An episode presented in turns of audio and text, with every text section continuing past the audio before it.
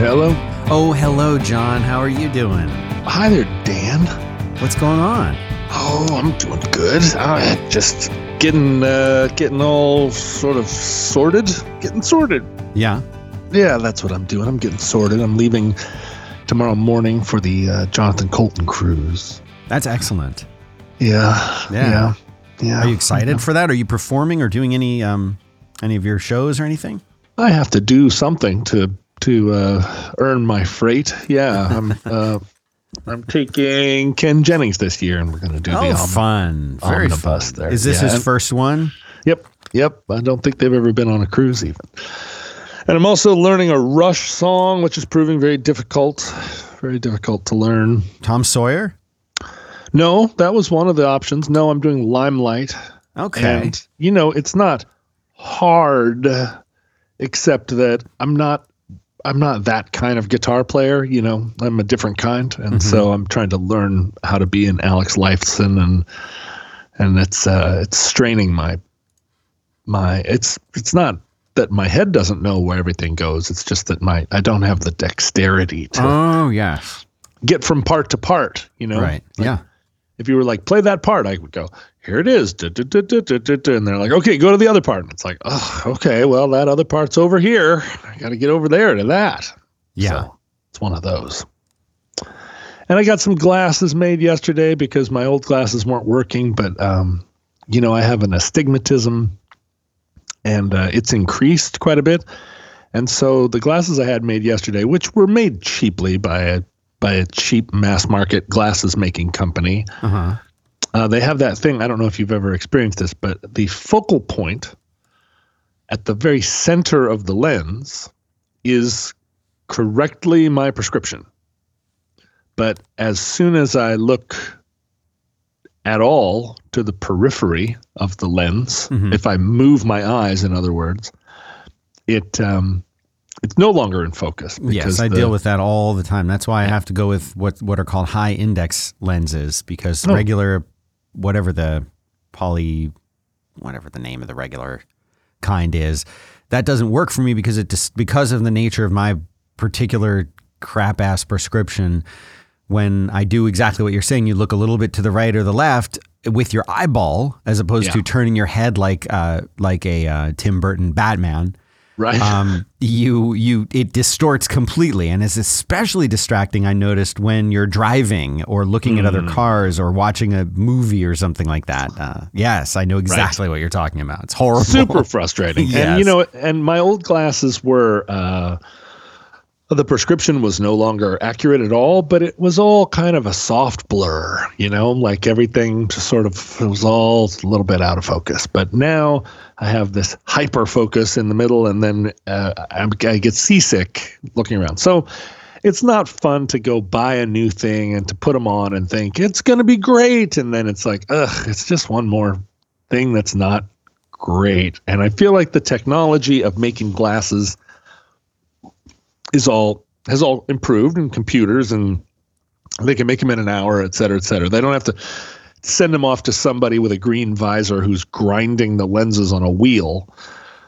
But the computer at the cheapo place has just got one set of coordinates. right Now, I think that, like you're saying, Middle.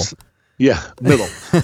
there's like fancy glasses I can get that have s- thousand points of light. yeah that's the kind i have to use or else i can't see anything at all it's so stupid and Yeah. john my prescription i have an astigmatism and my astigmatism is on a what they call an axis Yes, mine Wait, too. Okay, so you're in the same crap boat that I'm in because most people who are just nearsighted or farsighted or have a mild astigmatism, like like those are people who wear contact lenses and they have no problem. It just it's the lens is curved and it's curved. But if mine, if it's rotated just a little bit, Oh, rotated. Yeah. oh man, forget it, forget it. It's completely blurry, and uh, what a crappy world we live in sometimes. well, here's the thing I learned about my astigmatism. Um, mine has mine has gone from like 0.75 to 2.75 in just a you know handful of years. yeah, But my two both eyes have it. and both eyes have it identically, and it's almost perfectly vertical up and down. So I have like a cat eye astigmatism. Um, it's not it's not rotated. It's just like straight up and down. Mm. So for whatever reason, my eyes, my lens, my whatever, the whole apparatus there is like uh is squeezing in from the sides or something. I'm not I don't know why. I don't know why. My I, I have a flat eyeball too. Anyway, all of this is fascinating if you are an ophthalmologist or an optometrist, uh, but not apparently very interesting to an optician. Unless the optician is like a killer one who's like, I've got a machine that makes them according to a thousand points of light. So I'm headed out. I'm headed out tomorrow morning. And uh, like all travel, it's just stressful as it gets closer. hmm Uh, I learned I'm 19 out of 21 in uh, in the line for an upgrade to first class. So it's probably I'm probably not going to get it. 19 out of 21 possible people, but because of the recent um, uh, viral epidemic that's now taken a great toehold here in Seattle, Washington. Yeah, I mean, who it's, knows? it's an, an awkward time to A, be in Seattle, uh, Yep. B, be traveling to and from Seattle, C, be going on a cruise. I mean, Yep. you're kind of stacking it against you right there. Yes, I am headed out. I could be, Ken and I discussed it. We could be patient zero and patient one of taking the coronavirus from Seattle to Florida onto a cruise and infect 3,500 nerds. Yeah. I don't think so. but don't worry, none of them will tweet about it, so you're fine. No. Nope. We're just going to be quarantined off of Fort Lauderdale for two months while we sit there and all die. Anyway, hopefully that's not uh, the case, but maybe the other 19 people ahead of me on the on the list to get upgraded to first class, maybe all of them will opt not to fly. Maybe the plane will be co- totally empty, and I'll just be like, "Wow, I'm the I'm the man." I don't know. I don't. I have no idea. I went to the mall to get my glasses, and it was pretty empty. Mm-hmm. So people are people are scared of the of the uh, epidemic, the pandemic. Yes. They say not to use the word pandemic anymore. Oh, oh, oh! Sorry, I'll Yeah. back it off. I'll back it off. Just call not- it an I, epidemic. I, I mean, I'm not telling you not to use it. I'm saying they. they They. they have a long list of words not to use, and and apparently uh, now pandemic is among them. So I will stop it. Right. The I don't want to hear pandemic. from them.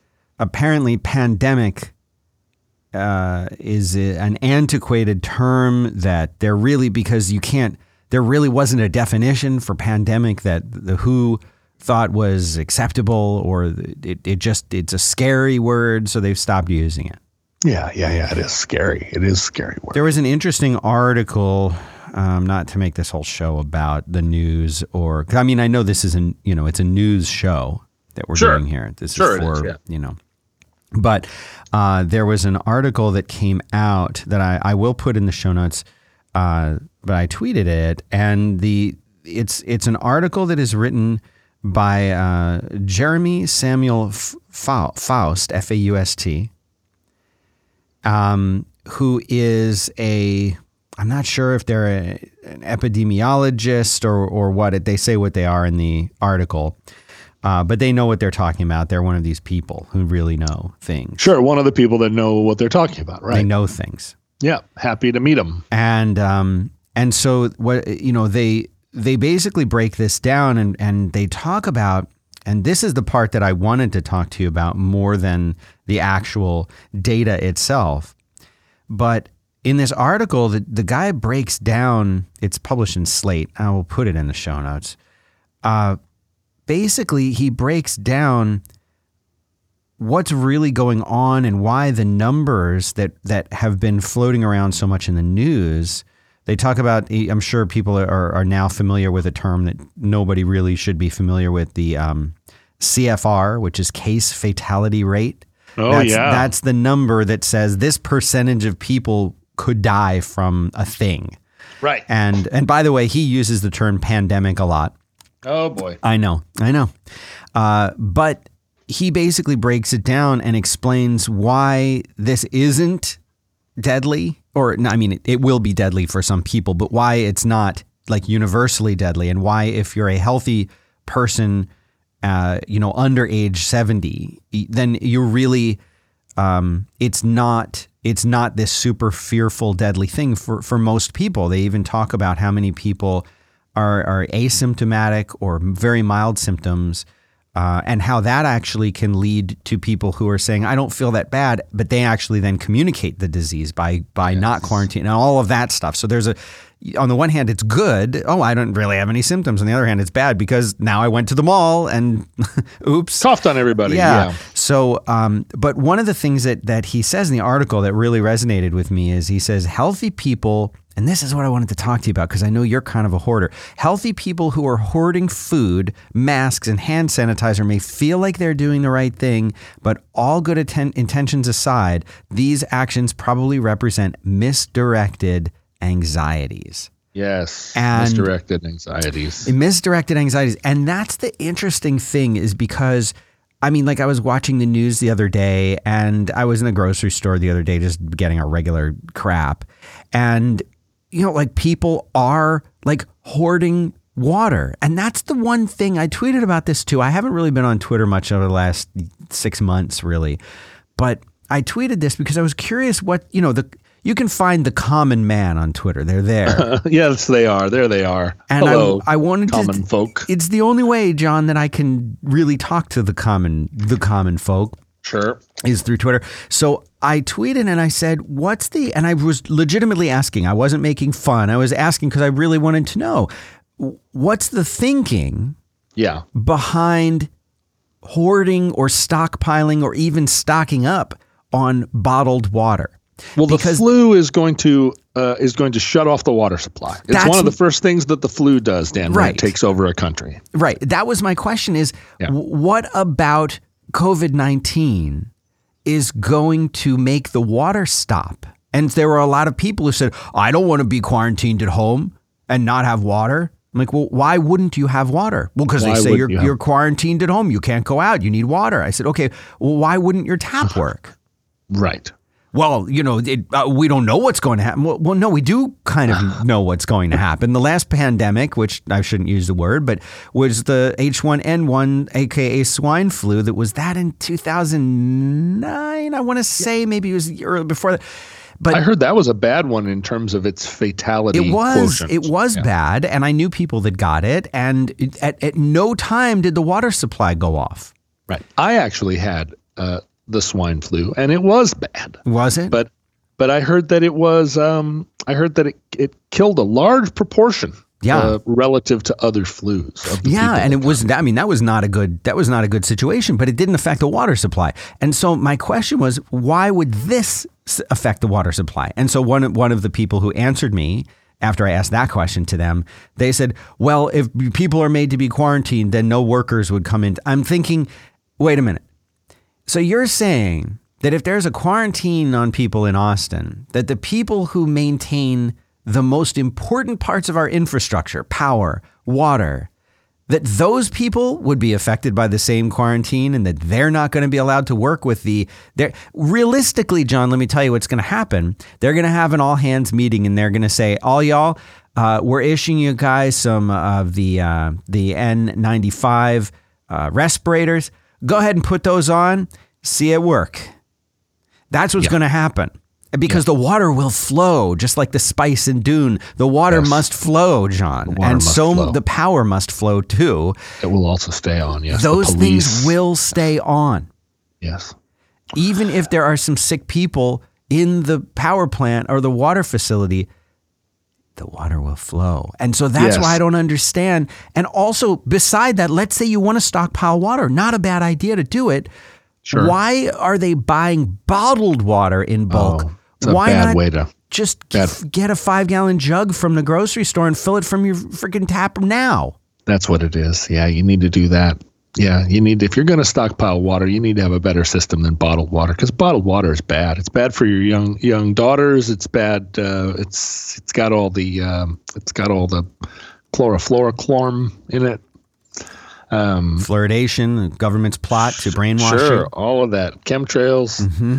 No, people don't know how to panic, Dan. It's part of the problem. You They're know, crappy gotta- panickers. That's what They, they, really are. are. They're shitty panickers. People have uh, because our society is governed by free floating anxiety, and that Uh-huh. free floating anxiety floats around, and it hears little things, right? It hears like, oh, you know, I should carry fishing wire among my everyday carry uh, components in case uh, everything goes haywire while I'm at work and I can't get home.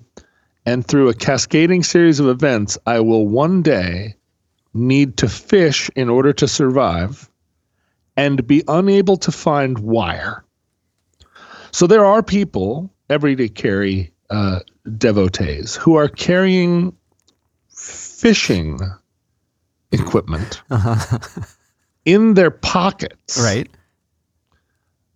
Because they have conjured a, a series of events, a disaster Mhm. that compounds and forms a, a, wave of disaster that eliminates everything, Mhm. like everything, including wire, scrap wire that you might find if you ever really needed, if you came all the way down to all the food in all the grocery stores is gone. There is no for you cannot forage in people's homes after they've all been raptured.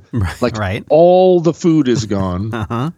Millions are starving and they're they're zombies and they're clawing their way, you know, they're they're this famished mass and you're there with your pocket full of fishing wire able to survive, eh, you know, up on some healthy stream pulling silvers out and cooking them by a fire with a little container of garlic that you kept in your fanny pack.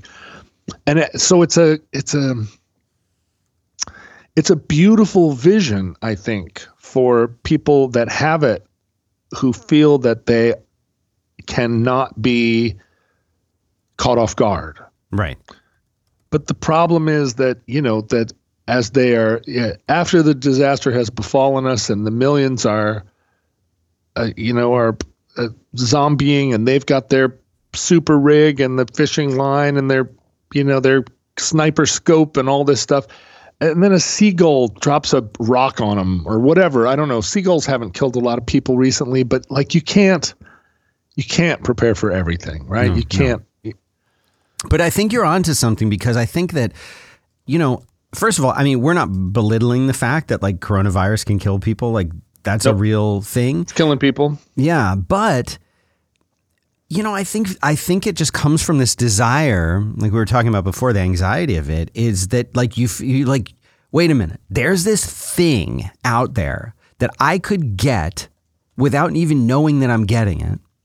Yep. Or if I do something as innocuous as touch my face, then I could get this thing that there might it could kill me. And and based on these numbers that we keep hearing, which are which are as as explained in this article are are not right, but that there's a percentage chance that it could kill me. So what I I better have whatever what can I do to protect myself against this invisible invader that could kill me and my family? Well, I I could get water. I could get hand sanitizer because washing my hands that means getting up from the desk. That's stupid. I need hand sanitizer. I need that in my pocket. Uh, because soap is stupid. That's not a, really a chemical, but like I want to put a chemical to kill it because like I got to get a chemical. But it makes it does make sense because people are. I mean, I would rather I'd rather people take precautions than not take precautions, you know. But also, the, it's it's more the mentality around it. And I mean, John, I grew up in Florida where we have hurricanes every fifteen or twenty minutes, and Yeah. you know, I was there for Andrew. Hurricane Yeah. Andrew, for people who don't know, I forget the year. Was it was it in 92? 91, 92? And and this was so there are different categories of hurricanes. Um, it, it starts out as a tropical depression, becomes a tropical storm, becomes a hurricane, and a, a hurricane. And these are all based on the amount of uh, the speed, generally speaking, uh, the speed of the wind. That's the general marker for what increases the category of hurricane that it is. There are other factors. There's barometric pressure, there's speed, there's cohesion, and other things. You can tell I'm an amateur meteorologist, and uh, and but the main thing when they're talking about categories is sustained wind strength. So sustained wind strength, just like you have the Fujita scale of tornadoes, an F1, F2, that kind of thing, you have categories of hurricanes. So category one is the weakest, and category five is being the, the, the strongest. And Andrew was a category five. Those are very rare to even see a category five.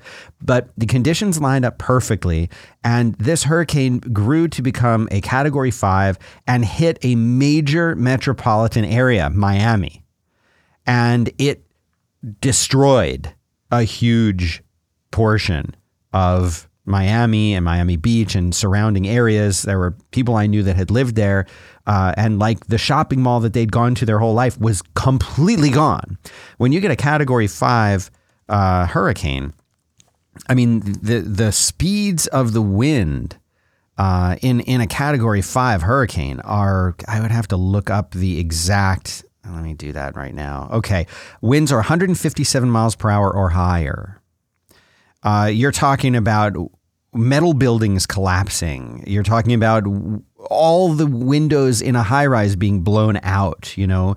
Um, mobile homes are completely destroyed, and regular homes are mostly destroyed. And you know, trees uprooted, that kind of thing. Power outages that last weeks to months.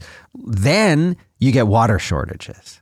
And so seeing Andrew go through really woke me up to the fact of like, wow, these things really, even if they don't kill you, like they're going to inconvenience you for months. And I remember after we had hurricanes go through, um, even even weak two to three category hurricanes, there'd be people with tarps on their roofs for months because there's only so many roofers and they can only fit in so many jobs. And if you were unlucky enough to have you know, 20% of your shingles ripped off your house, you're putting tarps up.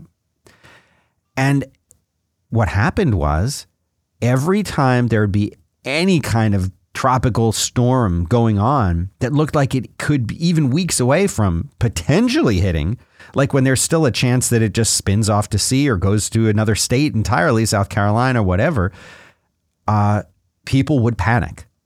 They would top off their gas tanks. They would go out and, and try to uh, stock up on all the water that they could. They were having buying. You know, there's a run on the generators. They need everyone needed generators, and then they needed the gas to fill them up.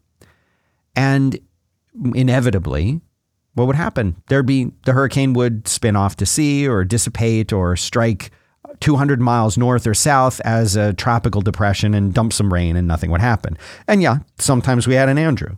But it was the uncertainty that made people nervous. Is this going to be an Andrew or is this going to be a tropical depression that does nothing? And I saw this time and time again. I remember a year or two ago here in Austin, there was a hurricane that was affecting Houston. I think it was back when Houston was having the flooding or something. And Houston or somewhere, I'm sorry, John, I don't remember all the details, but they had run out of gas and so, for whatever reason, people in Austin, then, even though we were completely unaffected in every way by this issue, people in Austin started to get worried that they were going to run out of gas too, that all our gas stations were going to run out of gas. So, what did they do? They went to the gas, everybody went to the gas station, not because they were out of gas in their truck or their car, but to top it off. And then people started going and bringing their gasoline containers and filling those up. So, in addition to the regular traffic of people getting gas, now you had people topping off their tanks and people bringing their gas containers and filling those up. So, guess what happened? We started to run out of gas in Austin until we ran out of gas because people were doing this. And I was like the only person I knew saying on Twitter, please don't go fill up your gas tank. You don't need it. And I had friends, people who are intelligent, people who have been to college, even people who are professionals in careers that are, are doing great work, people I admire, tweeting, You better go get gas. Better go get it. I just filled up my tank and my wife's tank. Better hurry out and get it now. And people were listening to them and doing it. And then guess what? I couldn't fill up my tank because it happened to be a Wednesday. And Wednesday is when I get gas. And I wasn't reacting to the disaster, the perceived disaster. I just couldn't get gas because everyone else had gotten it. So I did So not. it turns out they were right, Dan. You should have gotten. I know I should have gotten gas. So you know what I did? panicked. You know what I did? I waited a couple days, Yeah. and then all If the gas needed the stations gas. had No, gas again. You, sh- you should have driven to Dallas to know, gas. I know. but it's that kind of panicking, John, that I, because of growing up with the hurricanes and because of things like that, that I just have, ze- I cannot abide it. I have zero tolerance for it. And I understand the idea, but like they're going to, they all these people, they're not going to use that water because their water from their tap's going to keep running, whether they have coronavirus or not. The tap's going to work. It's going to work. People get crushed in crowds racing to uh, like uh, get into concerts. I mean, people don't Yeah. know how to uh, shelter in place or wait out a bad scene. We would like to say thank you very much to Squarespace because there's a lot of things you can do with your Squarespace website. I'm working on a brand new Squarespace website right now. I didn't even consider, I didn't even consider coding this thing by hand. Am I capable of? Of course I am. Of course I am. I could code up the best site in the world. Well, it might not look that great, but I could code something that worked and would validate and would be accessible and everything else. No problem. It would just take me a couple months. And then I'd have to maintain it. And then I'd have to fix bugs on it. And I wouldn't have anyone to call for support or help if something happened in the server. It would be all on me. And my designs are not that good, let's be honest. And I'm willing to bet that you're in the same boat, that you have better things to do than design and maintain websites. You just want to put your content out there. And that's what Squarespace is there for. They do all that hard work, they do everything that you don't want to have to do.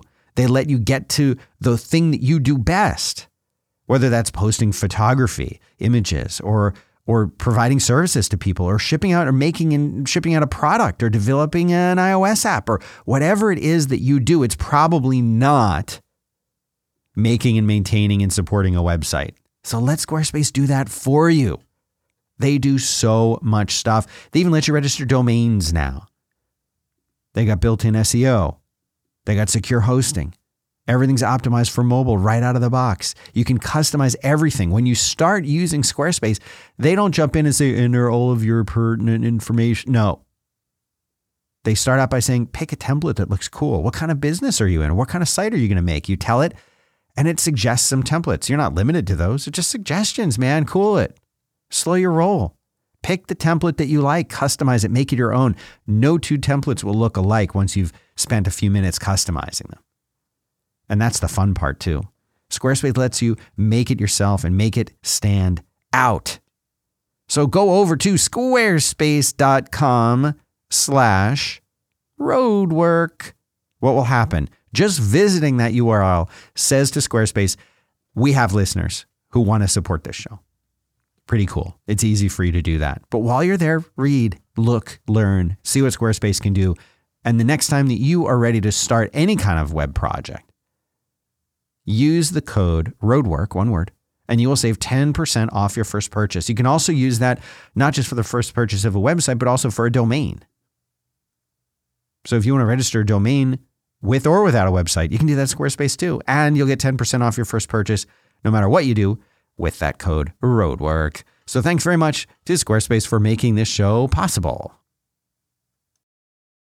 I think in compare in contrast to your Florida experience, you know, growing up in Alaska, we don't up there have very many I mean there are storms, right? But there's no there's no storm like a um, like a hurricane or a tornado, nothing like that. There's every once in a while, you know, every every uh, February there's a giant windstorm that happens, kind of almost on cue but um, you know what you have up there are earthquakes, which you cannot predict. There's no way you can start a panic about an earthquake, really. Right. Uh, you have you have tsunamis, which uh, which you only have six hours at the most.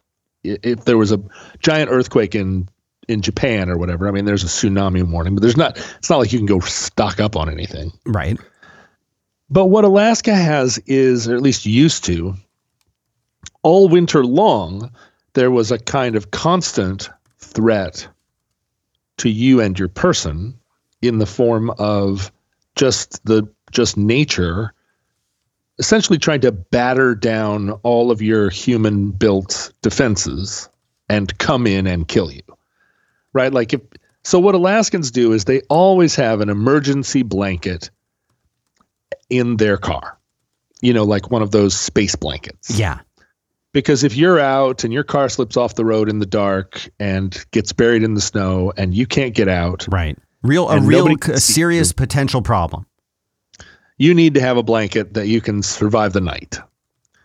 And you need to have whatever else you need to survive the night, you know, a candy bar or something. Now, putting a bunch of water in your trunk is a bad idea because the water's going to freeze and then it's going to explode. So, you, there there are some basic things that you know about like what you need to do, right? You need to you don't leave a you don't leave a six pack of Coke in your car overnight because it's going to be a terrible it's going to be a terrible mess when you wake up in the morning because things freeze and and explode. So, but there's a basic kind of like in Seattle or in California or in Texas, you would never think, oh, I can't leave a bottle of water or a can of pop in my car overnight, um, because it's not going to explode, right? Because it doesn't get to be zero degrees in Right. most places. So there's just, but there's a basic level of kind of preparedness that at least used to exist in Alaska, but it wasn't. It wasn't a. Um, there, there wasn't panic because none of the things that could kill you um, were sudden. But there was preparedness because all of the things that could kill you were always trying to kill you all the time. Even in the summer, you know, the, you could all you have to do is drive off the road and in and in Alaska it's possible that you would just die there. Yeah. All you have to do is step off the road. Or not even step off the road. You could be on the road. there's just there's just too many there's just too many dangers. Yeah.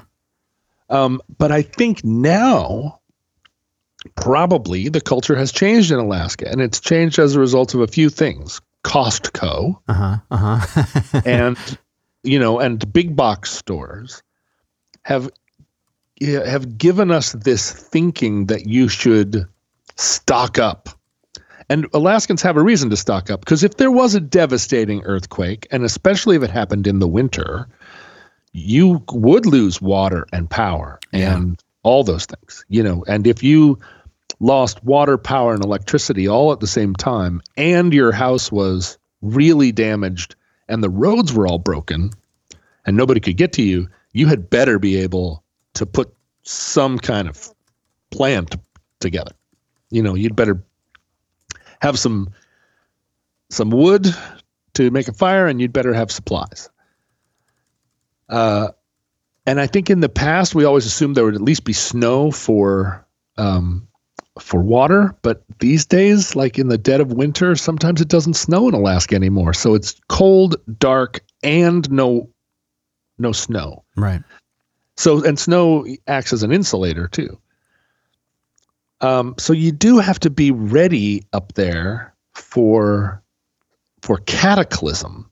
But the big box stores have given us this idea that we need 50 steaks or whatever, or 500 rolls of toilet paper. Right. So there's that. And then there's just this general, like you're saying, Dan, this level of, I mean, it's an epidemic of panic that that didn't used to exist. You know, you, you and I guess part of it was there was a kind of sanguine feeling that if your time was up, if your number got called, uh, there wasn't a, a, enough toilet paper in the world to protect you. I wonder if it isn't. You know, humans have always have always had to struggle with the with the the sort of dichotomy that is the fact that we are both incredibly resilient and incredibly fragile at the same time. Human beings can survive so much, can survive not just in so many environments, but so many, you know, we survive so much injury, we survive so much disease. People can can cling to life when they've been like brutally injured Mm-hmm. and yet also you can catch the flu and die. You can catch the flu and die. You can get you can drink some bad water and get dysentery and die before there's even a chance to get you medicine. Like you can slip on the ice and fall and crack your head and die. Mhm. You can bonk your head on a door getting up in the morning and die. And those two truths, which are that there's somewhere right now, there's someone in a hospital who is still alive despite not having any brain function, not having any ability to feed oneself or move, even. And yet, also, there will be somebody today that dies and no one can even figure out why. And they were in perfect health. And Right. so, carrying those two ideas around in our heads all the time is just, it's complicated. And when you're young, of course, you, do, you feel like you're not going to, nothing bad's going to happen. But when you Mhm. get older and you're like, wow, why did my friend Bill die when he was like a he was super in shape and had a lovely family, but my friend Paul, who's been a drug addict for 40 years, is still hanging on. And so what does that mean about me? And when I get up in the morning and go out like and you know, you have a kid and you're just like, please don't get hurt. Like Right. it's just a base level sort of like, please don't get hurt. And technology has made us feel even more like we should be able to survive anything. We should be able to live forever. Why are we still confined to these hundred year bodies when in our imaginations we can be superheroes, we can fly to Mars, we can uh, we can fight with light uh, sabers, we can do all kinds of magic Mm-hmm. In our imaginations. But still, we're just like, hey, you made it to 85. Good work. yeah. 85, 85, 85. What is 85? 85. That's nothing compared to not even to the geologic scope or whatever. Like 85 just seems like we haven't even had time to process. Seriously. We're not even really sure what the novels that were written 85 years ago mean, Mm-hmm. Um, let alone the epic scope of history or whatever. So I think as we get technologically distanced from a lot of the things that used to kill us that we used to have to kind of shrug and go like well i had 14 kids and only four of them survived Mm-hmm. and three of them we didn't even bother naming because you know bef- until they're five years old we don't really bond with them uh, to now where where it's you know every every sperm is sacred but for a different reason you know not not because not because of god but because because you know so many of my peers are like well we elected not to have kids. And it's like yeah i know. I mean but your great grandmother had like 14 kids. Uh so i don't i i feel like that panic especially when confronting a flu which there's a gr- there's a growing awareness that it will be a flu. It will be a flu. It won't be zombies. It Mhm. won't be nuclear apocalypse. It won't be any of the things that you've prepped for. Mm-hmm. All the people that have guns stockpiled, like it's going to be a flu.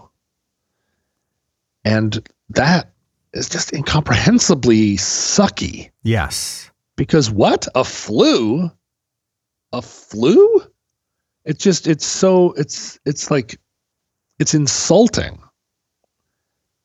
And I mean, there's a school here in Seattle, one of the school districts up north canceled class for the next two weeks. Kids are out of school for two weeks. Wow. Um, because like nine people have died in an old folks home. And, uh, you know, people are not going to work. People are, they are quarantining themselves. But it's like, how long do you think you and your kids can stay home? I mean, I'm not panicking right Mhm, now. mhm. Uh, I'm not even really that worried. And maybe that's crazy because I am scared of sickness. Hmm and it is possible that the that the virus is has some long incubation period that you can walk around with it and be infected by it and feel just fine. And then 2 weeks later suddenly it seizes you. So maybe i already have it dan. Maybe i should have been sequestered months ago. Maybe i got it from a gas station attendant I mean, it's uh, very possible. But I mean, you know, the other thing that that people need to think about is that there are a lot of people who will get it and, and who won't die. uh, right right yeah hopefully that's me I mean, it, you're you're in the age group of of people who don't seem to die from it. Generally speaking, Well, most people don't die from it. yeah, Anyway, we'll see. Tomorrow I'm going to get on an airplane yeah, with a bunch of other people from Seattle. Right? I'm not getting on an airplane with a random selection of Americans. I'm getting on an airplane with people from Seattle who are flying to Atlanta, one of the major hubs, global hub yes, transportation. I'm going to get off the plane with all these other people from Seattle, all 19 of the people who are ahead of me in line for a first class upgrade.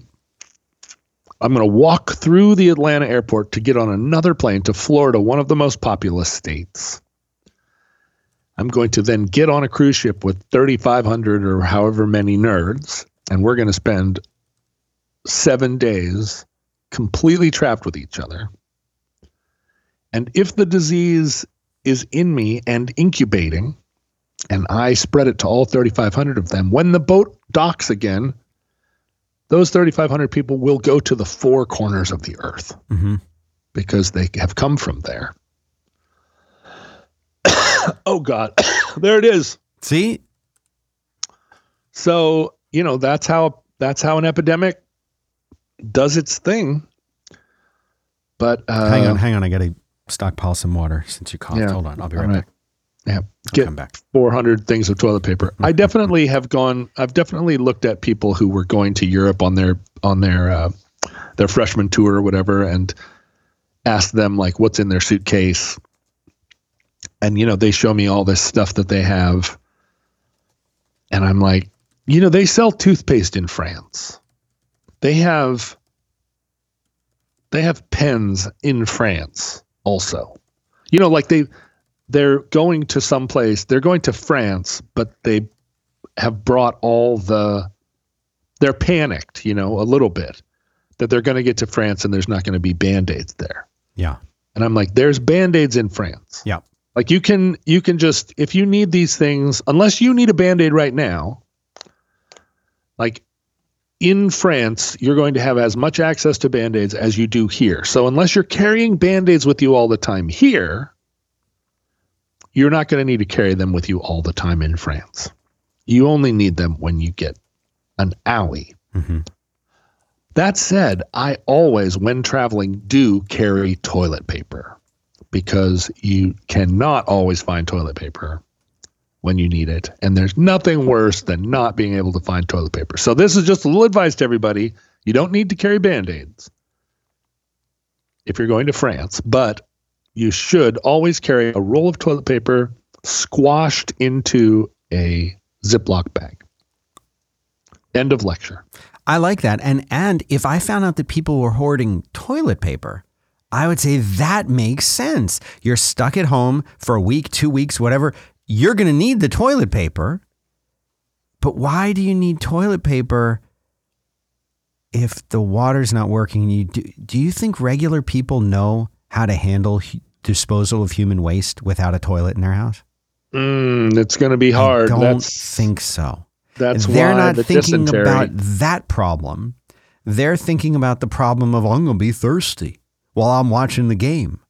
yeah. There will be no game if you're digging a hole in the backyard to bury your poop. You won't care about the game, but you will want that hand sanitizer. So I get the hand sanitizer, I get the toilet paper, but they're sort of dependent on the water too and the power. Yeah, you you need to know how to bury your poop, Mm-hmm. uh, and it's not that hard. Uh, watch a cat. A cat buries its poop. But but people aren't thinking this is not this is not what's on the news. We're going to teach you tonight how to bury poop. What's on the news is uh, this is all the N95 masks are sold out and uh, there's nothing at Costco. And my mom texted me from Florida and said that they're limiting how many cases of bottled water you can buy to three or four because people are just in Costco. The doors open, and when the doors open, there are hundreds of people outside waiting to get bottled water. I think Costco is part of the problem. I think Costco is a problem. I think the mentality of Costco is a problem. Um, but you know, I think Costco is great if you are the cook on a crab boat. if you are the cook, Right. let's say you're a cook on a on, on like a a NOAA icebreaker Mm-hmm. Or a Coast Guard icebreaker. If you're a cook on one of those and you are feeding between 18 and 90 sailors, Mm-hmm. thank goodness for Costco. Am I right? Yes. Uh, but if you are a family of four, or really anything less than a family of seven, Costco is uh, is not a place that you should go really, or even be a member of. My dad loved Costco. Mm-hmm. and when he died, part of his uh, part of his estate was 14 boxes of Kleenex that I inherited. Uh, that it took me 10 years to get through. I don't use a lot of Kleenex. You know, when I'm looking for when I'm looking for something, it's not the Kleenex box I go to. Mm-hmm. It took me a long time. And I have to say, there were times when I was like, ah, I could use a Kleenex. And then I remembered I have a room full of Kleenex. and in, in those in those cases, normally, like now, for instance, when I the rare occasion when I'm like, I ah, I wish I wish that I had something that was softer than a paper towel, slightly bigger than a square of toilet paper, somewhere on a softness matrix equivalent to the kind of nice toilet paper I buy, but just slightly bigger. I wish it was in a box. Mm-hmm. That happens to me sometimes, rarely. And I'm like, I don't have a box of Kleenex right now, but I don't want it enough to go buy a box of Kleenex. But my dad gave me this this wonderful inheritance. And Was that uh, the only thing that the only were- thing that I got from my dad? just Kleenex? Uh, uh, my dad never threw away a wallet, so I inherited like between five and nine, like really thrashed wallets with old um, library cards and membership cards in gyms that don't exist anymore. Because Mhm. yeah, I think when he when he, when a wallet finally ran out for him and he bought a new wallet, he didn't transfer all the cards to the new wallet. I think as he was going through the cards, he realized that card doesn't work anymore. And so rather than throw it away or the wallet away, he just left that card in the wallet. So I have eh, between five and nine wallets of Mhm. my dad's that have cards in them from decades past. What else did I inherit from him? You know, the clothes of his that I that I assimilated into my closet, I'd done a long time before. My dad was a very cool dresser, in my estimation, until he met his girlfriend Karen. And he met her in about 1982. And Karen was a modern woman. She was a psychologist. And she redecorated my dad's house. She had very high standards. She wanted things to be a certain way. And she redecorated my dad. Um, she took him down to the Nordstrom half yearly men's sale and she she dressed him up in sort of mid to late 80s adult man style which I don't uh, gravitate to. It's not the style that I like. And so it was a great boon to me because I got to go into his closet at that point and take the 60s and 70s and fi- and 50s clothes that he still had and you know like take the ones that weren't nailed down before they got thrown away but ever since Karen and Karen and my dad probably dated for 10 years Hmm. but after that after Karen or AK my dad never regained any kind of really valid personal style. He sort of he bounced around a little bit, a little bit of this, a little bit of that, but he never he never got back on his feet. hmm So there wasn't a lot of stuff in my dad's closets that that came with me. But my brother David, my brother David, who hated my dad and hated him for 50 years. And my dad and my brother David never forgave one another. Uh, my dad tried and tried and tried, but you know, my dad's way of trying is he he he never gave David what he, what David needed because David was a bottomless pit of need. Mm.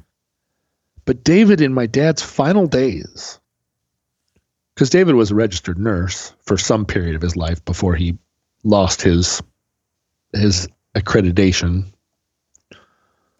David came to the hospital and was nursing my dad. Nobody could believe it. He didn't have a kind word to say to him, but he was like washing his feet, all this crazy stuff. And then when my dad died, David, of all people, took my dad's clothes, his old clothes, his University of Washington Huskies jacket, Hmm. you know, this just crazy stuff. And he, you know, and that became David's wardrobe. My dad's old fleece was the strangest thing. Because, you know, I'm a sentimentalist, but I was like, ugh, all those all those after Karen clothes, they can just go right to the thrift store. David David was like, I'll take them. And sure enough, sure enough, the next three or four times I saw him, he was dressed head to toe in my dad's clothes. It's like, all right, whatever. That's weird. However, forgiveness works in you, yeah. weirdo. I don't know if I told you, but David died a couple of weeks ago, Oh. and uh, it's been really, it's been really interesting because I didn't like David. David didn't like me. David was not a good older brother to me. He was the he got me drunk for the first time when I was eight Mm. he was just a jerk and uh the and you know and we're liberals right, Right, so yeah. we're very susceptible to the argument that he had a you know that he had a hard childhood or that he was in pain and that he should be we should have sympathy for him because of his pain this is kind of one of those like arguments that liberals make that conservatives and libertarians don't really aren't aren't convinced by Okay. like oh this this person did a bad thing but it's not their fault because they were hurt or because they're suffering. You know that's a thing that a lot of conservatives go what? That's not law and order. It's the compassionate side. Mm. and so we're very like that in my family but i can i could not have any compassion for my brother. I don't i don't care that he was hurt. We're all hurt we all had the same freaking family. Uh, that uh, he was a person that was hurt and then he decided that he was going to spread that hurt around to everybody else which makes him like no not one of the good ones. But your brother only dies once in a while in this life right? It's not a thing that it's not a thing that you go well the 14th time my brother died i had gotten a, you know i had a handle on it or something so it was weird because my whole life we all expected david was going to die at any moment Really? yeah i mean when david was 35 it didn't look like he had much longer to live and he lived to be 70 like what are the chances Mhm. um but you know for myself, the idea that the kind of lack of forgiveness that haunted my dad because my dad never forgave his dad. And then David never forgave my dad. I didn't have any trouble forgiving my dad. But trying to wrestle with the fact that, am I going to not forgive my brother? I mean, why would I carry that around? I don't want to, I don't want to like persist in this family curse of having some person that died that you never forgave. But, you know, but he's also a dick. It's like hard to mm. hard to figure out exactly what my responsibility to myself is in terms of I don't know. There, there's a lot I still have a lot of work to do on that that I didn't figure I had to do. But then when he died, I realized, oh shit. I do have some. I kind of, you know, I kind of wanted to write a mean spirited eulogy. Really? Where I where I wrote down all of the things about him that were despicable. And I didn't do that because who was I going to read it to? You know, who, like nobody in my family, they're all trying to get on down the road too. You know, nobody wants to sit with me and go, I mean, my sister and I talked about it quite a bit but Susan was sheltered. I mean, my my job in my family was to shelter Susan from all of the um from all of the shitty people and it wasn't I didn't in a lot of cases didn't choose that job. It was just that I was taller and standing in front of her. but, you know, so but she, you know, she also had her issues with him she just has a little bit more like sense of humor about it. But um, yeah, I don't know. I'm I'm still uh, I'm still trying to put still trying to put those events together. That little bit of these little these little mirrors that get held up to you sometimes, where you're just kind of bu- you're bouncing along. all of a sudden, something is like, oh, better, you know, uh, it's not even like better take a look at this because you're going to need this skill or something. It's it's so, it's so random. It's like, oh, here's a thing you weren't thinking about. You're like, wow, that I don't need that right now. You know, I don't need to. But apparently, that's what you know. It comes in random order. Anyway, I, I, I put it immediately into a box, and I hadn't thought about my brother David for the last three weeks until mm-hmm. I started talking about my dad's clothes. Mm-hmm. So there, there he is again. He just showed up and standing over there waving, waving at me like, and I'm like, yeah, great. How did you get in here? Uh, I don't think of my family as a bad family. No, you know, I don't think of my childhood as bad. I don't think of. It wasn't easy though, John. Yeah, but nobody's childhood is easy. I mean, I can't imagine. I don't know if I have ever met somebody whose childhood was easy. Maybe I maybe there are people all around me whose childhoods were easy, and it's just one of those in, inner voice, outer voice things where we don't realize, like, wait a minute, we're surrounded by people whose childhoods were easy. But I don't think I don't think. Excuse me. I don't think easy childhood is the norm.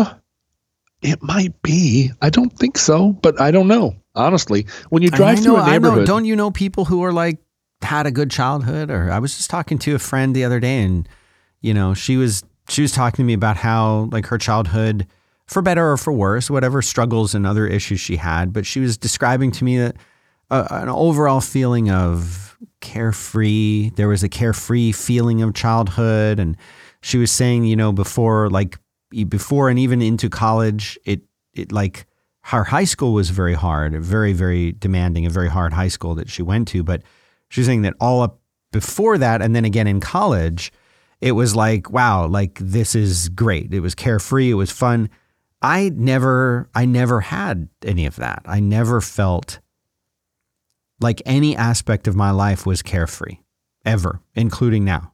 I've never had that feeling where I remember another one of my friends uh, was, you know, talking about what their therapist said, and I guess they were having issues with depression and anxiety. And their therapist's advice at one point was something like, you know, think of a time when you think back on your life where you still felt like you were carefree and happy and even innocent. And she's like, and for me, you know, that was 12 years old. And and there she's like, you know, try to remember what it felt like to be 12 and, capture that, and that can help you, whatever. I'm like, I, she's like, what was that age for you? I'm like, I, none, never. I never felt that way ever in my whole life. I've never felt carefree or like I could just go and do what I wanted. Never, never, never, never. But there are people, yeah. John, who I think do feel that way, and I, I, I think that's great. But it, I certainly wasn't one of them. Yeah, well, me either. But, but, um, it's kind of it's kind of like the resilience to injury thing, it's amazing how different our experiences can be, and yet we all share the same world. You right, know, right? Like we line up outside of a public restroom, and we all go in and use it in our turn, and there's very little in a public restroom, right? There's a there's a porcelain bowl with some water in it, and there's a sink with some water in it, and there's a either a paper towel dispenser, yeah, or not. There's a door, and yet you can have 2,000 people and each one goes in and finds something to do in there, which testifies to our remarkable similarity to one another. Yeah. And yet you can have such a different experience of life. Uh, that that really doesn't always show on you. Mm-hmm. I mean, mm-hmm. maybe it's why people get facial tattoos to communicate like I have had a different experience of life and it's visible. Right. You know, I make it visible on me so that so that there's no mistaking that I have not just just bounced along like a happy ball. But there are an awful lot of us that didn't get facial tattoos that that's also true of and some who have had a really really rough go and yet they're you know they have a they have a happy disposition carefree demeanor. Even more amazing to me are the are the people that survived things that I that I can't imagine surviving, right, right, and right. also are happier than me, and also are, or at least like more capable of just getting things done. And and I don't know what it's like when they close their eyes at night, but they when they wake up in the morning, they are nice to people and they mm-hmm wait patiently in line at the DMV. Unfathomable the variation within such a narrow range.